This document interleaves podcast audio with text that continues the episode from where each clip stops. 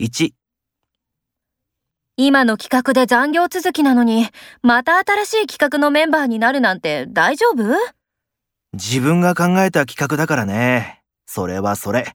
これはこれで頑張るよ。2、結局、今日のイベント20人くらいしか来なかったですね。明日は大丈夫かな心配してもしょうがない。明日は明日の風が吹くよ。